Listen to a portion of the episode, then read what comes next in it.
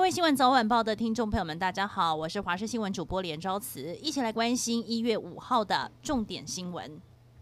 疫情之下，很多人都会购买酒精，但食药署上午公布，克斯伯百分之七十五的酒精液，厂商主动通报有三个批号的产品里头含有不纯物，因此食药署宣布全面回收。虽然里头的不纯物不会造成人体的危害，不过仍不建议继续使用。如果有买到的民众，可以拿到原购买的药局退货，或是联络厂商来回收。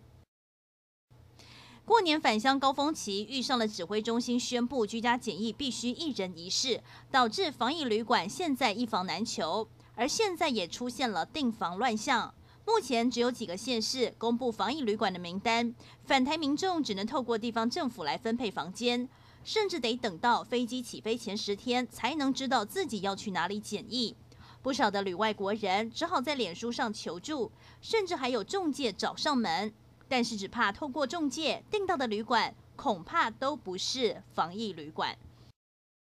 日本首相菅义伟今天在自民党高层会议上说，即将发布以东京都为首的紧急事态宣言。这将是日本继去年四月以后第二度发布东京首都圈的紧急事态宣言。日本政府也正在严拟考虑暂停发放商务旅客签证，其中包含了台湾、南韩、越南等十一个国家。其实日本已经暂停一般外籍人士入境，如果再暂停商务旅客的签证，几乎等同于日本锁国。已经连续一个星期，每天新增确诊人数都高达五万例的英国，在一月四号又创下了单日新增五万八千例的新高纪录。英国首相强森宣布实施疫情爆发以来的第三度封城措施，配合疫苗接种行动，希望能够遏制疫情的扩散，最快在二月中旬就能够解封。而持续在前线奋战的医护人员早已身心俱疲，加上变种病毒来势汹汹，医疗体系快要不堪负荷。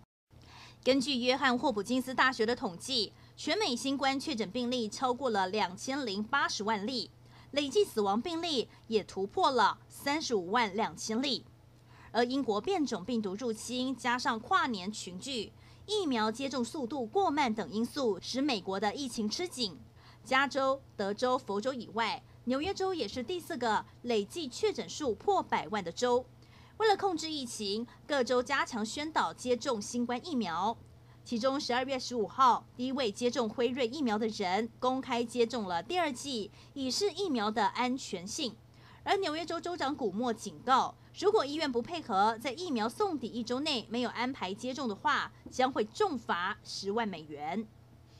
台湾人封外送，但外送纠纷层出不穷。昨天晚上八点多，在新北市林口区，有一名熊猫的外送员疑似延误送餐三十分钟，跟客人发生了口角。外送员不甘示弱，竟然亮出了 BB 枪来恐吓。男顾客一气之下，拿出了折叠刀往他的左肩一刺，两人都被依照伤害和恐吓罪嫌移送法办。